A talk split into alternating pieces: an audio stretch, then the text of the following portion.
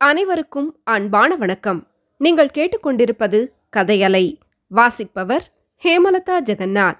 திரு கல்கி எழுதிய பொன்னியின் செல்வன் பாகம் ஐந்து தியாக சிகரம் அத்தியாயம் முப்பத்தி மூன்று ஐயோ பிசாசு! அதே சமயத்தில் வந்தியத்தேவன் மிக்க மனச்சோர்வுடன் மாளிகையை சேர்ந்த நந்தவனத்தில் உலாவிக் கொண்டிருந்தான். அந்த நந்தவனம் மாளிகையின் வெளிமதில் சுவர் ஓரமாக அமைந்திருந்தது. இரவில் மலரும் புஷ்பங்கள் அப்போதுதான் மடலவிழ்ந்து கொண்டிருந்தன. பன்னீர் பாரிஜாதம் மல்லிகை முல்லை முதலிய மலர்களின் நறுமணத்தை ஐப்பசி மாதத்தின் வாடைக்காற்று அவன் பக்கமாக கொண்டு வந்து வீசியது. ஆஹா இந்த நேரத்தில் பழையாறை அரண்மனை நந்தவனத்தில் நாம் இருக்கக்கூடாதா? அப்படி இருக்கும்போது திடீரென்று குந்தவை தேவியின் பாதச்செலும்பு ஒலிக்கக்கூடாதா? என்று அவன் மனம் எண்ணமிட்டது. இங்கே வந்து கடம்பூர் அரண்மனையில் அகப்பட்டு கிடக்கிறோமே வெறி பிடித்த இளவரசரிடம் அகப்பட்டு கொண்டு விழிக்கிறோமே என்று நினைத்தான். ஆதித்த கரிகாலர் என்றும் இல்லாத வண்ணம் அன்று மாலை அவன் மீது சீறி எரிந்து விழுந்ததும் இனி என்றைக்கும் என் முகத்தில் விழிக்காதே. நாளை பொழுது விடிந்த பிறகு உன்னை பற்றி என் முடிவை தெரிவிக்கிறேன் என்று கூறியதும் அவன் மனத்தை புண்படுத்தியிருந்தன. ஒரு நாளும் இல்லாத விதமாக அவர் இன்று கோபித்துக் கொண்டு விட்டார். பாவம் அவர் மீது குறைப்பட்டு என்ன பயன்? அவர் உள்ளம் அவ்விதமாக குழம்பி விட்டிருக்கிறது. அவர் நிலையை நினைத்துப் பார்க்கும்போது வந்தியத்தேவனுக்கு அவர் மீது பரிதாபமே உண்டாயிற்று. அன்றெல்லாம் ஆதித்த கரிகாலரின் உன்மத்தம் உச்ச நிலையை அடைந்திருந்தது. உற்சாகமும் சோர்வும் கோபமும் குதூகலமும் சிநேகப்பான்மையும் கொடூர பகைமையும் மாறி மாறி அவரை பிடித்து ஆட்டி வைத்தன. அவரும் தம்மை சுற்றியிருந்தவர்களை அம்மாதிரி ஆட்டி வைத்துக் கொண்டிருந்தார். அடுத்த நிமிஷம் அவருடைய போக்கு எப்படி இருக்குமோ என்ன செய்வாரோ என்று அருகிலிருந்தவர்கள் கதி கலங்கிக் கொண்டிருந்தார்கள். அன்றைக்கு சூரியன் உதயமானதிலிருந்து வந்து கொண்டிருந்த செய்திகள் அவருடைய உன்மத்தத்தை அதிகமாக்க உதவி செய்து கொண்டிருந்தன. சம்புவரையர் முதன் முதலாக அவரிடம் வந்து திருக்கோவலூர் மலையமான் படைத்திரட்டி கொண்டு வருகிற செய்தியை தெரிவித்தார். அதை பற்றி தமது ஆட்சேபத்தையும் கண்டனத்தையும் தெரிவித்துக் கொண்டார். மலையமான் தொண்டுக்கிழவர். வயது எண்பதுக்கு மேல் ஆகிறது. அவர் வருவதை குறித்து உங்களுக்கு என்ன பயம்? என்றார் இளவரசர். ஐயா கொல்லிமலை தலைவன் வல்வில் ஓரியின் வம்சத்தில் வந்தவர்கள் நாங்கள். பயம் என்றால் இன்னது என்று அறியாதவர்கள். தாங்கள் இங்கு விஜயம் செய்திருப்பதை முன்னிட்டே தயங்குகிறேன். தாங்கள் மட்டும் அனுமதி கொடுத்தால் கிழவரோடு போர் புரிவதற்கு உடனே புறப்பட ஆயத்தமாயிருக்கிறீர்கள். அவ்வளவுதானே? சம்புவரையரே என் பாட்டனை படையுடன் புறப்பட்டு வரும்படி நான் தான் செய்தி அனுப்பினேன். எதற்காக இளவரசே? நான் இங்கே உங்களிடம் தனியாக அகப்பட்டுக் கொண்டிருக்கிறேன் அல்லவா? இங்கே இருக்கும்போது எனக்கு ஏதாவது நேர்ந்தால்? கோமகனே அப்படிப்பட்ட சந்தேகம் அணுவளவும் தங்கள் மனத்தில் இருந்தால். இந்த கணமே இங்கிருந்து என்னை கிளம்பிவிடச் சொல்கிறீர்களாக்கும்? ஐயா இது தங்களுடைய ராஜ்யம். இது தங்களுடைய அரண்மனை. இதன் உச்சியில் புலிக்கொடி பறக்கிறது. இங்கிருந்து தங்களை போகச் சொல்வதற்கு நான் யார்? தாங்கள் அனுமதி கொடுத்தால் நானும் என் குடும்பத்தாரும் இங்கிருந்து போய்விடுகிறோம். மிலாளுடையார் மலையமானை வரவழைத்துக் கொண்டு தாங்கள் நிர்பயமாக இங்கே இருக்கலாம். ஓஹோ வல்வில் ஓரியின் வம்சத்தில் பிறந்த நீங்கள் பயமறியாதவர்கள் என்றும் விஜயாலய சோழரின் குலத்தில் பிறந்த நான் பயம் கொள்ளி என்றும் சொல்லி காட்டுகிறீரோ? இளவரசரின் வைர நெஞ்சமும் வீர தீரமும் உலகம் அறிந்தவை. பன்னிரெண்டாம் பிராயத்தில் தாங்கள் சேவூர் போர்க்களத்தில் புகுந்து பகைவர்களை சின்னாபின்னம் செய்து வீராதி வீரன் என்று பெயர் பெற்றீர்கள். பதினெட்டாம் பிராயத்தில் மறுபடி போருக்கு வந்த வீரபாண்டியனை தொடர்ந்து துரத்திச் சென்று ஒளிந்திருந்த இடத்தில் அவனை கண்டுபிடித்து அவன் சிரத்தை துண்டித்துக் கொண்டு வந்தீர்கள்.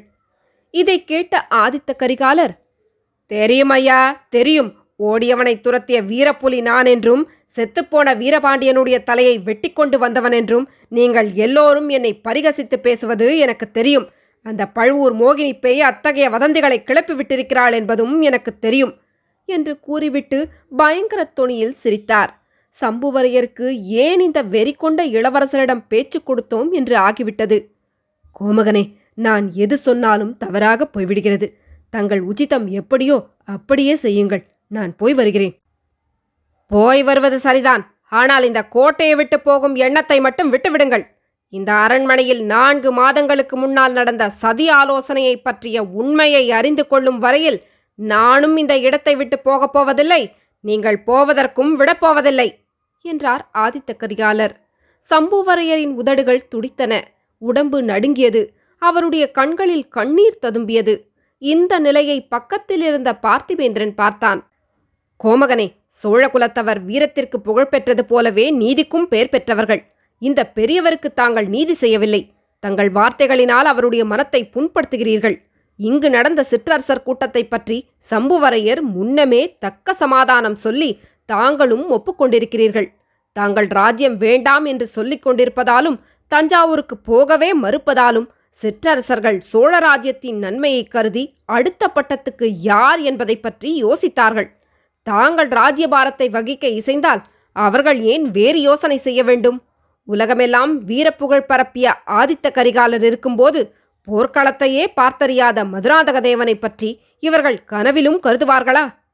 ஆதித்த கரிகாலர் குறுக்கிட்டு ஆமாம் ஆமாம் நான் உயிரோடு இருக்கும்போது இன்னொருவன் சோழ சிங்காதனம் ஏறுவது இயலாத காரியம்தான் அதற்காகத்தான் என்னை வேலை தீர்த்துவிட பார்க்கிறார்கள் என்று கூறிவிட்டு மறுபடியும் ஹஹஹாவென்று உரத்து சிரித்தார். பார்த்திபேந்திரா நீயும் இவர்களுடன் சேர்ந்து கொண்டதை நான் அறியவில்லை என்றான் நினைத்தாய்? கந்தமாறனும் நீயும் அன்று நாம் வேட்டைக்கு போனபோது என் பின்னாலேயே வேலை குறிப்பார்த்து கொண்டு வந்தது. எனக்கு தெரியாது என்றா நினைத்தாய்.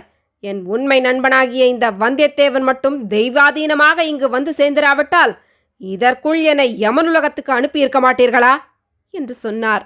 பார்த்திபேந்திரன் வந்தியத்தேவனை கண்ணாலேயே கொன்று விடுகிறவனைப் போல் பார்த்துவிட்டு ஐயா இந்த பாதகன் ஏதேதோ சொல்லி தங்கள் மனத்தை கெடுத்து விட்டான்.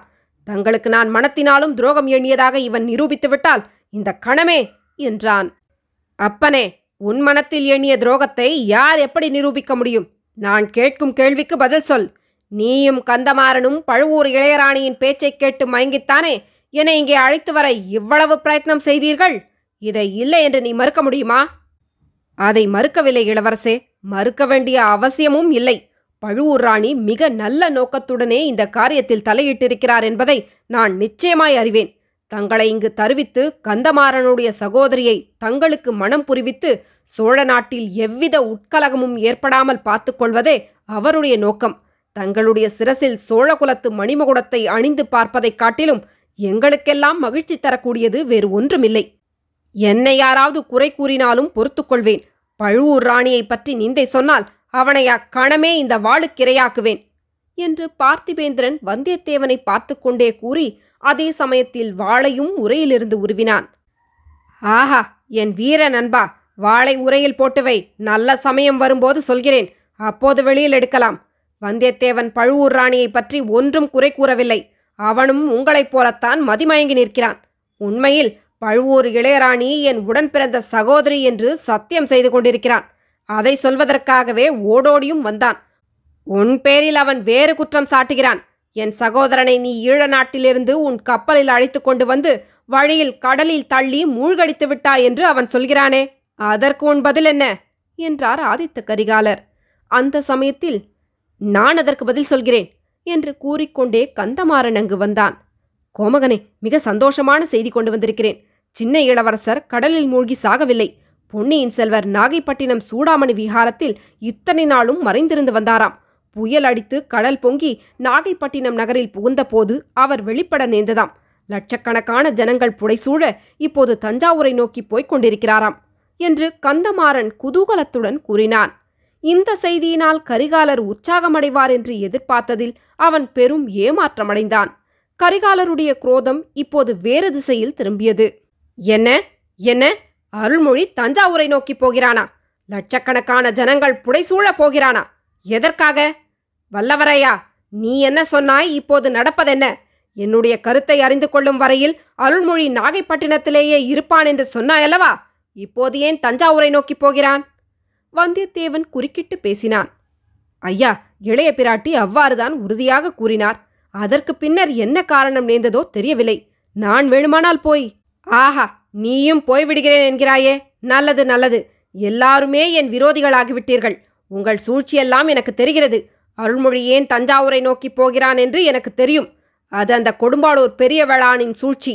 அவனுடைய தம்பி மகளை என் சகோதரன் கழுத்தில் கட்டி அவர்களை சோழ சிங்காதனத்தில் ஏற்றி வைக்க வேண்டுமென்பது அக்கிழவனுடைய விருப்பம். கொடும்பாளூர் வேளாணும் தென்திசை படையுடன் தஞ்சையை நோக்கி வருவதாக கேள்விப்பட்டேன். என் சகோதரி இளைய பிராட்டியும் இந்த சூழ்ச்சியில் ஈடுபட்டிருக்கிறாள். ஆமாம் நீயும் கூடத்தான். வந்தியத்தேவன் இளவரசே மன்னியுங்கள். பொன்னியின் செல்வருக்காவது இளைய பிராட்டிக்காவது அத்தகைய எண்ணம் சிறிதும் கிடையாது. இது சத்தியம். நான் வேணுமானால் போய் உண்மையை அறிந்து வருகிறேன் என்றான். ஆமாம் நீயும் போய் அவர்களுடைய சூழ்ச்சியில் கலந்து கொள்கிறேன் என்கிறாய். கந்தமாரா இவனை உடனே பிடித்து இந்த அரண்மனையில் சுரங்கச் சிறை ஏதாவது இருந்தால் அதில் அடைத்துவிடு என்றதும் கந்தமாறன் வெகு குதூகலத்துடன் வந்தியத்தேவனை அணுகினான். உடனே கரிகாலர் தமது கட்டளையை மாற்றிக்கொண்டு வேண்டாம் வேண்டாம் சோழ குலத்தவர்கள் நீதி தவறாதவர்கள் குற்றம் நிச்சயமாகிற வரையில் தண்டிக்க மாட்டார்கள். வல்லவரையா இனிமேல் இன்று முழுவதும் என் முகத்தில் விழிக்காதே. அதுதான் உனக்கு தண்டனை. உன்னை தஞ்சைக்கு அனுப்புகிறேனா சிறைக்கு அனுப்புகிறேனா என்பதை பற்றி நாளைக்கு சொல்கிறேன். போ போ இனி ஒரு கணமும் இங்கே நில்லாதே. போய்விடு என்றார். கரிகாலருடைய முகத்தை அப்போது வந்தியத்தேவன் பார்த்தான். அவருடைய கடைக்கண்ணின் சமிஞ்ஞை இதெல்லாம் விளையாட்டு என்று குறிப்பிடுவது போல் தோன்றியது. ஆயினும் உன்மத்தம் கொண்டிருந்த இளவரசர் பக்கத்தில் இல்லாமல் இருப்பதே நல்லது என்று ஒரு நொடியில் தீர்மானித்துக்கொண்டு கொண்டு வந்தியத்தேவன் ஐயா தங்கள் சித்தம் என் பாக்கியம் என்று சொல்லிவிட்டு வெளியேறினான். பின்னர் அன்று பிற்பகலில் இளவரசரின் கட்டளையின் பேரில் சம்புவரையரும் பார்த்திபேந்திரனும் திருக்கோவலூர் கிழாரை எதிர்கொண்டு அழைத்து வருவதற்காக போனார்கள் என்று வல்லவரையன் வந்தியத்தேவன் தெரிந்து கொண்டான். இளவரசரும் கந்தமாறனும் நெடுநேரம் அந்தரங்கமாக வார்த்தையாடிக் கொண்டிருந்ததையும் அறிந்தான். இந்த சம்பவங்களெல்லாம் வந்தியத்தேவனுக்கு மிக்க மனச்சோர்வை உண்டாக்கியிருந்தன. மறுநாள் காலையில் இளவரசர் தனக்கு என்ன கட்டளை பிறப்பிப்பார்? தஞ்சாவூருக்கு போகும்படி பணிப்பாரா? வழியில் பழையாறைக்கு போகும்படியும் சொல்வாரா? சொன்னால் எவ்வளவு நன்றாயிருக்கும். இந்த கடம்பூர் மாளிகை வாழ்வு அவனுக்கு பிடிக்கவே இல்லை. இங்கே யாரும் உற்சாகமாக இருப்பதில்லை. இங்கே உள்ளவர்கள் எல்லாரும் எப்போதும் எதையோ பறிகொடுத்தவர்களைப் போல் இருக்கிறார்கள். அஸ்தமித்துவிட்டால் இந்த மாளிகை மனிதர்கள் வாழும் மாளிகையாகவே தோன்றவில்லை. பேய் பிசாசுகள் குடிக்கொண்டிருக்கும் பாழடைந்த மாளிகையாக தோன்றுகிறது. இங்கே இருந்து எப்போது எப்படி கிளம்பப் போகிறோம்? இப்படி வந்தியத்தேவன் எண்ணமிட்ட போது ஒரு பெண்ணின் குரல் ஐயோ பிசாசு! என்று அலறியது அவன் காதில் விழுந்தது. தொடரும். கதையலை உங்களுக்கு பிடிச்சிருந்ததுன்னா உங்கள் நண்பர்களோடும் உறவினர்களோடும் பகிர்ந்துக்கோங்க. நன்றி.